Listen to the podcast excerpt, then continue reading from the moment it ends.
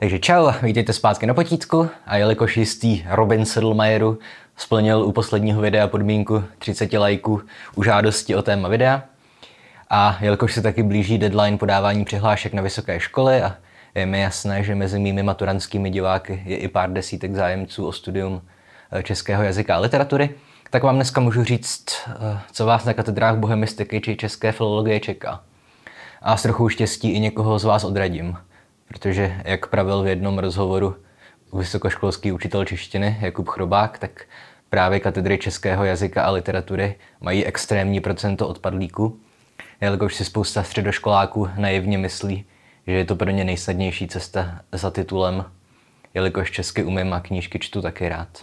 No, on vás to přejde, až zjistíte, že máte číst ve staroslovenštině. A pokusím se pokrýt co nejširší spektrum toho, co by vás mohlo zajímat, tedy kde se dá čeština studovat, které školy bych vám doporučila, které ne, jestli jít na Pajdák nebo na Fildu. A především vám povím o tom, co vás na bohemistice čeká za předměty další povinnosti. Ovšem v této obsahové části budu mluvit pouze o olomoucké bohemistice, protože na ní působím už asi 10 let, ať už jako student nebo potom učitel. Očividně každá katedra má svá specifika, jenže nemám čas na to chodit jednu univerzitu vedle druhé a rozebírat jejich specifika, že? Přijímačky taky zběžně proberu, potenciální uplatnění, podobné věci. A jeden velký disclaimer na začátek, v některých případech budu říkat jenom své názory, v objektivní fakta. Věřím, že to poznáte sami a nebudu na to muset upozorňovat pokaždé, když k tomu dojde. No a zkusím to vzít co nejvíc po pořádku. Takže začít bychom měli vůbec otázkou, eh, jestli jít češtinu studovat a jaké s ní máte potenciální uplatnění. No a mám-li být úplně upřímný, tak pokud vám jde o kariéru, peníze a co nejpohodlnější život, vyplývající z množství peněz, tak bohemistika asi není úplně nejlepší volba. A měli byste zkusit spíš nevím, práva nebo nějaké inženýrské obory. IT. No, s titulem z češtiny máte nějakých 7-8 možných kariérních cest a vlastně žádná z nich není kdo jak lákavá, pokud vám jde skutečně v první řadě o peníze. A nejobvyklejší a asi Nejočividnější kariéra je samozřejmě pedagogická, zvlášť pokud vystudujete pedagogickou fakultu. Ale taky většina mých spolužáků z filozofické fakulty skončila jako učitele na základních a středních školách. S tím, že na Fildě si musíte udělat pedagogické minimum, ovšem to je relativně nenáročné, jakkoliv je nudné. A pokud ho uděláte ještě v průběhu studia, zaplatíte jenom nějakou symbolickou částku, není to drahé. A pravda je, že učitelům v poslední době celkem hodně přidávali, že jo? takže jakožto češtěnář na nějakém Gimplu třeba byste měli vyhlídky na celkem bezstarostný středostavovský život. Pokud byste samozřejmě při té práci nepřišli o rozum. Tam ty šance jsou, myslím, celkem solidní. No a kromě učitelství je pak nejčastější uplatnění absolventů v nakladatelské nebo redakční praxi. S tím, že opět, abych si udělal reklamu, tak v Olomouci máme vyloženě obor zaměřený na redakční práci. Jmenuje se Česká filologie se zaměřením na editorskou práci ve sdělovacích prostředcích a je skoro populárnější u nás než normální bohemistika. No, takže teda solidně procento bohemistů končí na pozicích překladatelů, redaktorů, editorů nebo korektorů v různých nakladatelských domech či novinách. A opět není to práce placená ani dobře, ale ani zas úplně špatně. No. Osobně mi teda připadá redakční práce celkem ubíjející, protože jednak na vás padne větší část viny, pokud se při přípravě knížky něco podělá, jednak vás pak čekají nekonečné diskuze s autory knih, kteří se s vámi budou hádat o každé slovo, které jim budete chtít škrtnout nebo nahradit. A především mm, ty šance jsou spíš takové, že nebudete redigovat kunderu, ale spíš kuchařky, detektivky, učebnice nebo knížky coachingu a osobního rozvoje. No. Zároveň se přitom ale zdokonalíte ve znalostech českého pravopisu lépe než na jakékoliv jiné pozici. Včetně té učitelské, bych řekl. Jeden můj kamarád dělá redaktora a korektora a vždycky, když se potkáme on na mě začne tahat různé špeky a výjimky, vždycky se dozvím něco nového, i když to pak většinou zapomenu. A opět perfektní znalost pravopisu asi pro většinu lidí není úplně zrovna představa jejich životního cíle, i když je to pěkný bonus. No a kromě těch dvou hlavních kariérních možností, tedy kromě pedagogické a redakční práce, už se nabízejí spíš různé obory, které s bohemistikou souvisejí jenom nepřímo nebo vůbec. Někteří moji spolužáci dělají dneska novináře. Mimochodem žurnalistika s bohemistikou, velice populární dvojobor. A další lidi dělají pro různé neziskovky, dělají mluvčí nějakým lidem nebo institucím, prodávají v knihkupectvích, pracují v knihovnách. No, každopádně uplatnění je s češtinou solidní. E, rozhodně lepší než u jiných humanitních oborů a pokud si dáte češtinu jako dvou obor v kombinaci s žurnalistikou nebo nějakým jiným jazykem, tak se prostě v životě nejspíš nestratíte. A máte-li trošku dobrodružnější povahu, můžete stejně jako já odejít učit někam do zahraničí. Nemusí to být zrovna Čína, ale třeba Německo, Chorvatsko, Amerika, Jižní Korea. Ve všech těchto zemích existují bohemistická pracoviště. Získat místo na některém z nich není zas jako tak obtížné, protože přeci jen není až tak velké procento lidí, kteří by byli ochotní odejít někdy třeba v 26, v 27 letech na několik roků do ciziny. V tomhle věku už lidi často startují rodiny a tak. A očividně spíš dostanete místo v Bosně a Hercegovině než v Paříži nebo Vídni, ale pokud rádi cestujete a poznáváte nové kultury, tak s vystudovanou bohemistikou můžete strávit prakticky celou kariéru na cestách po celém světě. V Pekingu jsem třeba potkal jednu takovou českou paní učitelku, už skoro v důchodovém věku, která zkrátka strávila celý život učením češtiny po světě. A ještě jako malý bonus dodám, že pro studenty bohemistiky existuje v průběhu studia velice příjemný přivídělek, spočívající v opravování bakalářek a diplomek všem ostatním studentům. Protože ročně vznikají v Čechách tisíce závěrečných prací a z mé zkušenosti dneska neumí pořádně česky prakticky nikdo, kdo nemá češtinu vystudovanou. Třeba taková správně napsaná čárka před A je v podstatě záležitostí mých nejdivošejších fantazí. Takže korektury bakalářek jsou zaručený zdroj vedlejších příjmů. No, eh, to by bylo uplatnění. A pokud jsem vás neodradil, pořád ještě chcete češtinu studovat, tak byste se dále měli rozhodnout, kde ji budete studovat. No a pokud jde o typ školy, osobně bych vám doporučil spíš Feldu než Pajdák. Jo. Je to jenom můj názor, ale na pedagogické fakultě zkrátka strávíte nekonečné hodiny studiem didaktiky a dětské psychologie a podobných věcí, podle mě celkem zbytečných. Zatímco na Fildě věnujete veškerý čas skutečně studiu jazyka a literatury. A naprostá většina lidí z pedagogických fakult mi říkala, že jim všechny ty teorie toho, jak mají učit, k ničemu moc nebyly.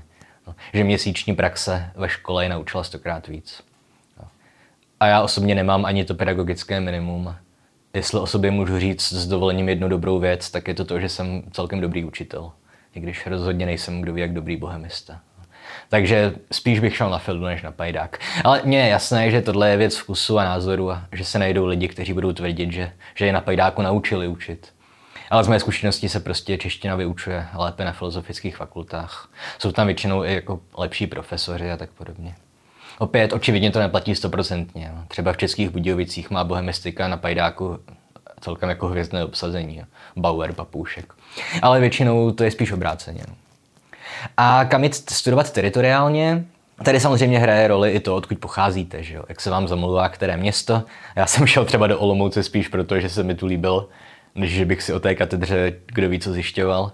Ale pokud jste na rozdíl ode mě zodpovědní, tak zdaleka nejlepší katedra bohemistiky je na Karlovce, na Karlově univerzitě.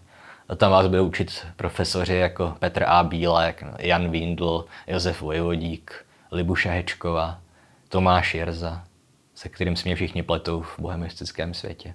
No a to jsou všechno vůdčí osobnosti současné české bohemistiky. A kromě toho jsou fakt dobré katedry i v Budějovicích, v Olomouci, v Brně a v Ostravě. No, pokud se z nějakého důvodu chcete vyhnout Praze, což chápu, zkuste jednu z těchto a neuděláte chybu. Jo. Je to je pěkně rozložené, že jo? pokud jste ze západu Čech, můžete uh, do Budějovic, pokud z východu do Olomouce nebo do Ostravy, pokud z jihu do Brna. A pokud odin někde ze severu, tak zkuste tu Prahu. No. E, už bych ale nedoporučoval chodit studovat češtinu do Opavy, do Liberce, do Ústí nad Labem, Pardubic nebo do Plzně. E, tam prostě to personální obsazení není zas tak dobré. Samozřejmě jsem teď nejspíš urazil některé studenty a učitele z těchto fakult, ale pokud si objektivně srovnáme publikační činnost a dosažené tituly učitelů z Karlovky či z Budějovic s učiteli z Pardubic nebo Plzně, tak je tam prostě poznat rozdíl třídy jak praví staré sportovní kliše. Takže to jenom stručně k výběru školy. Dále pokud jde o přijímačky, tak vás s výjimkou Karlovy univerzity vezmou všude, pokud umíte aspoň číst a psát. Obecně v posledních letech platí, že na katedrách češtiny ani nenaplníme třídy. To ale neznamená, že když vás vezmou, tak vás pak hnedka v prváku nevyhodí. To už je druhá věc. Jenom to znamená, že se nemusíte bát, že by vás nevzali. Opět výjimka je Karlovka, kde existuje nějaký převis, takže pokud chcete jít na nejlepší školu, tak hod musíte patřit mezi ty nejlepší studenty. No. To je tak nějak očividné, řekl bych. A mimochodem nenechte si vyděsit testy znalostí češtiny a literatury, které má Karlova univerzita na webu. Já jsem si je v loni dělal. Dělal jsem si nějaký ukázkový přijímačkový test z dějin české literatury a měl jsem tam celkem dost chyb, že třeba jako 90% jenom jsem měl správně. Protože zkrátka neumím z paměti všech 490 vrchlického děl, ani, ani neznám nějaké české teoretiky dramatu druhé poloviny 19. století. No. S tím se nemusíte dělat starosti, protože to nebudou znát ani vaši konkurenti a na plný počet bodů to podle mě ani nejde napsat. Kromě osoby, která ten test sestavila, by to nikdo nenapsal na 100%. No. Celkově bych ale řekl, že přijímačky očividně nemáte podceňovat, ale rozhodně se jich nemusíte bát nebo se kvůli nim nějak stresovat. No, stresování si ušetřte na první zkouškové období na výšce. Tam už to je v pořádku. No, a teď už jste se teda rozhodli, že chcete studovat češtinu, máte už udělaný shortlist dvou, tří kateder a ve zbytku videa konečně můžeme mluvit o tom, v čem vlastně studium české filologie spočívá. S tím, že jsem si vzal na pomoc takzvanou modrou knihu, což je výpis povinných i povinně volitelných předmětů. Opět našel jsem si Olomouckou katedru bohemistiky na Filozofické fakultě, protože ji znám nejlépe. Bude se to mírně lešit na jiných katedrách, ale většina povinných předmětů bude všude stejná. Dokonce budou vyučované ve stejném pořadí. Tam prostě ta návaznost se nedá nějak přeskočit. Dan vám dá modrou knihu příležitostně na obrazovku, když budu odkazovat k nějakému konkrétnímu místu, ale můžete si sami vygooglovat a Něco podobného by samozřejmě měly mít i ostatní univerzity. Pokud to nenajdete pod názvem Modrá kniha, najdete to pod názvem Studijní plány toho a toho oboru. Jo. A jen abyste si teďka nemysleli, že jsem blázen, umím tu věc z paměti, tak já ji mám její první dvě strany vytištěné a pověšené před kamerou, abych, abych si z ní mohl číst a zároveň se dívat do kamery, protože to je nutné u youtuberů. A nemusel jsem pořád obracet hlavu na počítač, kde ji mám taky otevřenou, ale jenom pro jistotu. Zkrátka zázraky moderní techniky. No a v první řadě teda se můžete podívat na hlavičku, eh, kde je vpravo nahoře napsané eh, kreditní limit 180 eh, kreditů. A to znamená počet kreditů, které musíte získat za celé ty standardní tři roky bakalářského studia. S tím, že logicky teda byste měli zvládnout 30 kreditů za semestr, ale nikdo vás k tomu nenutí. Můžete si to rozvrhnout, jak chcete. Jo. Osobně bych vám doporučil zapsat si v prvním semestru těch předmětů třeba o něco méně, protože první semestr bývá brutální z toho důvodu, že se rozkoukáváte po městě i po škole, musíte řešit různé byrokratické blbosti, možná ještě scháníte bydlení, každou druhou hodinu vás seřve nějaký učitel, že jste mu řekli profesore, ale on je ve skutečnosti docent nebo něco takového.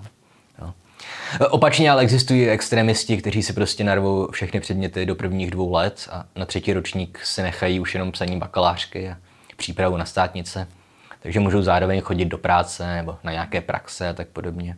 No, máte s rozvrhem celkem velkou volnost. No. A dále pak vidíte, že existují tři kategorie předmětů. Jednak takzvaný povinný základ, označený písmenem A. To jsou předměty, které musíte absolvovat úplně všichni. E, pak máte povinně volitelné předměty. E, ty musíte taky absolvovat, ale máte u nich nějakou možnost volby. No, například musíte si odchodit nějaký cizí jazyk, ale je na vás, jestli to bude angličtina, němčina, nebo pro mě za mě hebrejština nebo dánština. No pak máte povinně volitelné eh, předměty kategorie B, což jsou předměty celkem úzce specializované, ale nějak aspoň související s češtinou. Eh, výběr je obrovský, často je učí doktorandi a vzhledem k tomu, že některé z nich jsou velice oblíbené a lákavé a mají omezenou kapacitu, tak během zápisu předmětu a sestavování rozvrhu o ně bývají největší bitvy kdy stovky studentů sedí u počítačů, mačkají ferneticky F5 a snaží se urvat pro sebe místo ve volitelných předmětech populárních, jako je retorika nebo československá roková hudba, bohemistická exkurze, jinými slovy školní výlet. No a poslední kategorie předmětů jsou takzvaná C. E, tam si můžete zapsat úplně cokoliv, z jakékoliv katedry či fakulty. Samozřejmě velký zájem je o různé typy tělocviku, že jo? Můžete si prostě zapsat na kurzy malování, kulečníku. Můžete chodit do školního pěveckého sboru, no, úplně cokoliv, co vás zajímá. S výjimkou cizích jazyků, tam můžete absolvovat jenom předepsaný počet seminářů. Jelikož si v minulosti lidi dělali z univerzity bezplatnou jazykovou agenturu. Takže bohužel. No a teď si můžeme podrobně projít eh, všechny povinné předměty aspoň. A u volitelných předmětů pak už jenom zmíním nějaká doporučení. Takže co budete muset všichni povinně absolvovat za vaše tři roky bakalářského studia? Jo, jak vidíte v tom seznamu, je to pěkně seřazené podle pořadí, ve kterém byste to měli absolvovat, podle doporučených ročníků. Takže to taky můžeme vzít postupně po ročnících, tak jak je to v té modré knize. No a první předmět je lexikologie. To je podle mě nejsnadnější lingvistický obor, ideální pro prváky na rozkoukání. A lexikologie je v podstatě nauka o slovech, o slovní zásobě, slovnících, slovotvorbě a všem ostatním, co nějak souvisí se slovem slovo, lexem. Takže se tam budete učit především různé způsoby, jak v češtině tvoříme slova, dejme tomu přejímáním z cizích jazyků, že googlovat, stolkovat, skládáním plnovýznamových slov, velkoměsto, lesopark, autodráha. Jo. Potom konverzí a derivací, to už je složitější na vysvětlení, ale pochopíte to po deseti minutách samostudia. Budete se tam učit, jaké existují typy slovníků, co jsou to synonyma, antonyma, homonyma, polysémantická slova. V podstatě je to na půl studium lingvistické terminologie, na půl jenom takové rozvinutí středoškolské látky. A malá rada, pokud nezvládnete v prvním semestru ani na tři pokusy zkoušku z lexikologie, tak bych vám doporučil změnit obor, protože už to potom bude jenom horší všechno. No. Něco podobného pak platí i pro další předmět, je metodika literárně vědné nebo literární historie. A jenom se to prostě týká literatury a ne lingvistiky. Tedy opět jednoduché. Zajdete si na exkurzi do univerzitní knihovny, do vědecké knihovny, zopakujete si, co je metafora a metonymie, zjistíte něco základního o různých literárních školách, jako je strukturalismus a formalismus, pozitivismus. Ale opět není to nic, s čím byste měli mít problémy, pokud jste dávali pozor na střední škole a máte zkouknutých pár teoretických dílů potítka. V podstatě vždycky, když dělám nějaké takové ty epizody, jako ruský formalismus nebo recepční estetika, tak obsah té epizody zhruba se naučíte tady v tom prvním semestru. No, pak tu máme úvod do studie jazyka, což je další z těch 101 předmětů, no, úvodů do studia, eh, kde vám v podstatě jenom popíší, co obnáší studium všech možných lingvistických předmětů, které budete během studia absolvovat. Takže se dozvíte, co je to lexikologie, morfologie, fonetika, syntax, pragmatika. Ke každému předmětu se naučíte nějaké nezbytné základní termíny a metody a něco málo vám pan profesor nejspíš řekne i o dějinách české strukturalistické lingvistické teorie. Opět žádná tragédie. No, e, další předmět je česká literatura 1. Pokud byste čekali, že začnete u Cyrila a metodě hospodine Ponilujny, tak, tak byste se pletli že na vysokých školách se vždycky začíná národním obrozením a literaturou 19. století. A to je proto, že na rozdíl od středních škol se od vás na univerzitě už čeká, že všechny ty probírané texty budete taky číst. A v prváku byste prostě nezvládli číst texty psané staroslověnštinou nebo starou češtinou. To se nejdřív musíte naučit. Že? A ono je to trošku nešťastné začínat 19. stoletím, protože obrozenci samozřejmě nějakým způsobem navazovali na starší literaturu, ale žádné lepší řešení prostě nemáme. Eh, zároveň vás v tomhle předmětu čeká váš první referát a seminární práce, kde budete muset přečíst vybranou knížku a napsat svou vlastní interpretaci. Hodně štěstí, ale opět si troufnu arrogantně tvrdit, že pokud sledujete pravidelně potítko, tak byste už tak nějak měli vědět, jak na to. S tím rozdílem, že vy budete muset uvádět i zdroje, což je práce nudná a otravná, ale v rámci akademického psaní bohužel i nutná. No a poslední předmět určený pro prváky je no, fonetika a fonologie.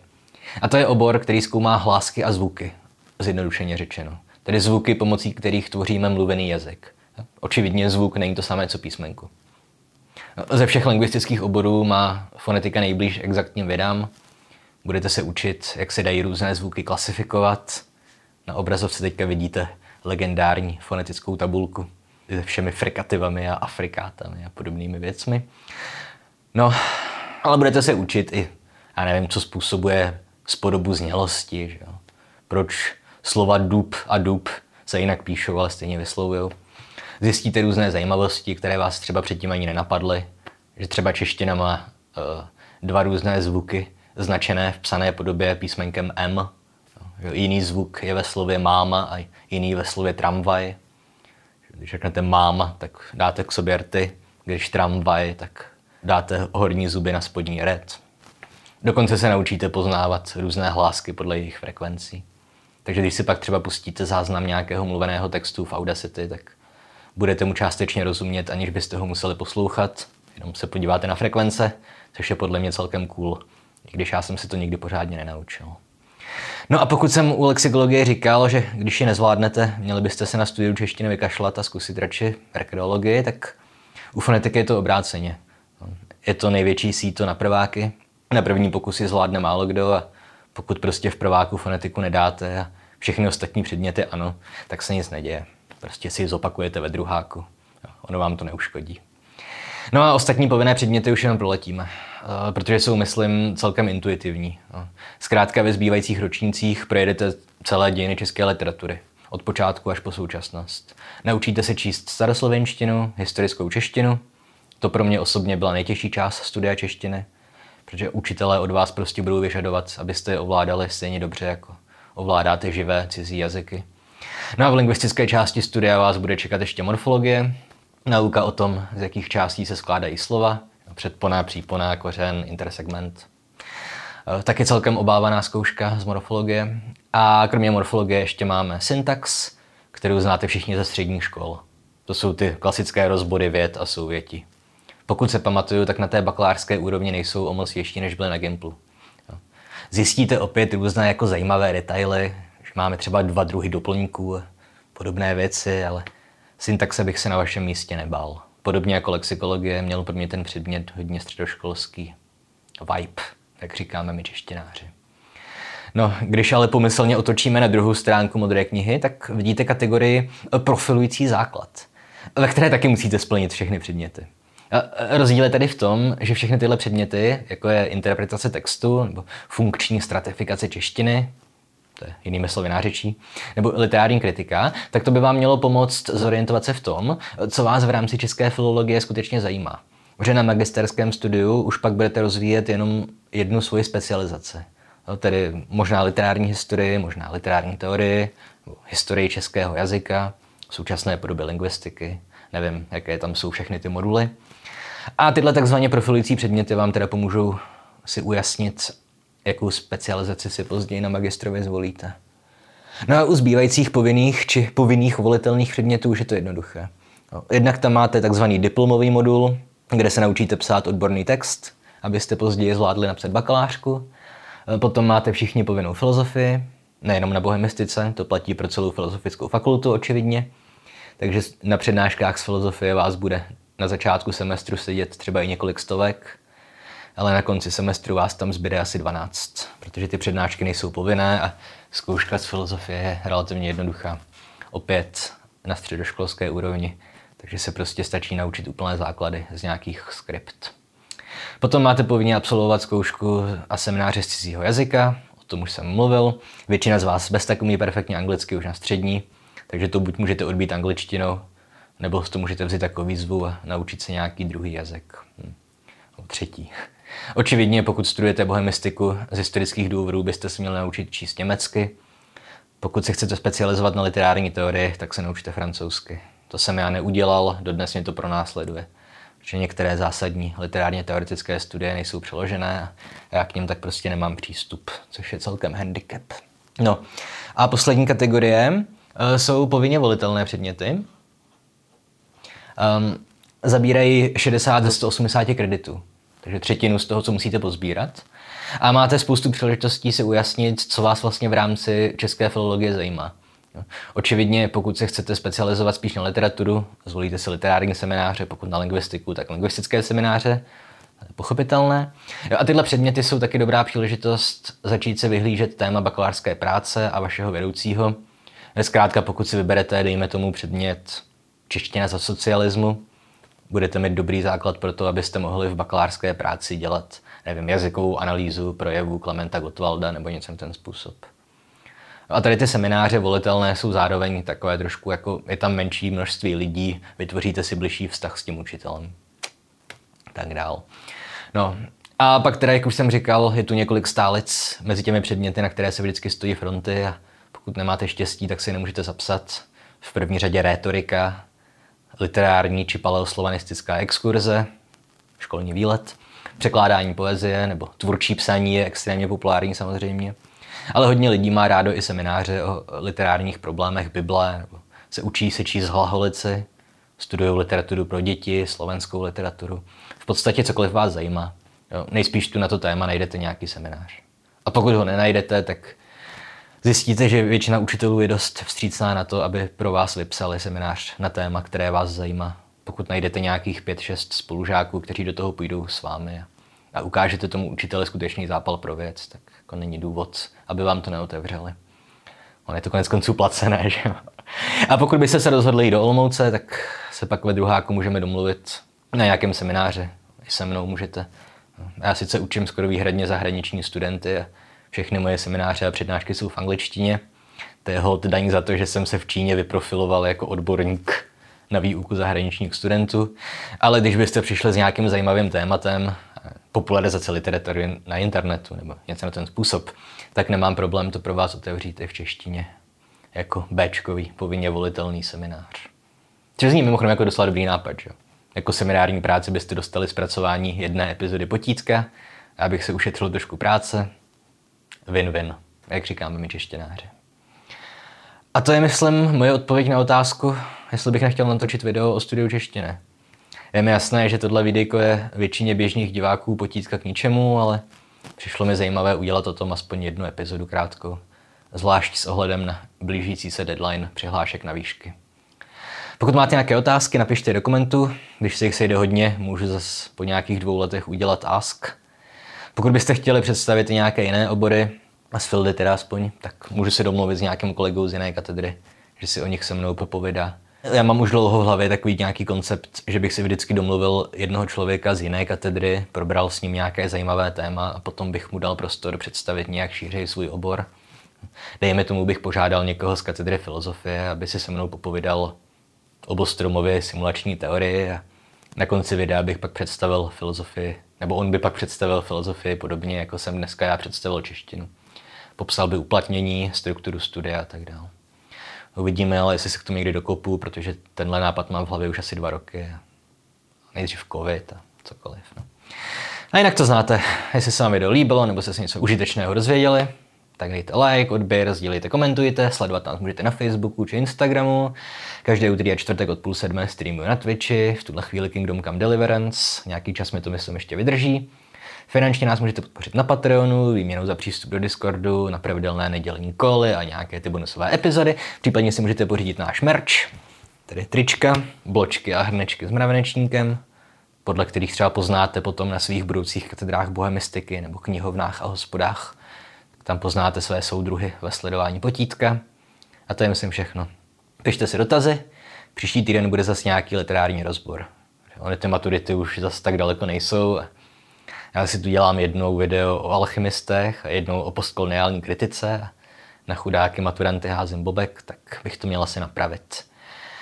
Možná taky vrátíme do hry ten formát maturita nečisto. Nevím, uvidíme. Tak se mějte hezky, vydržte ještě než přijde jaro a čau.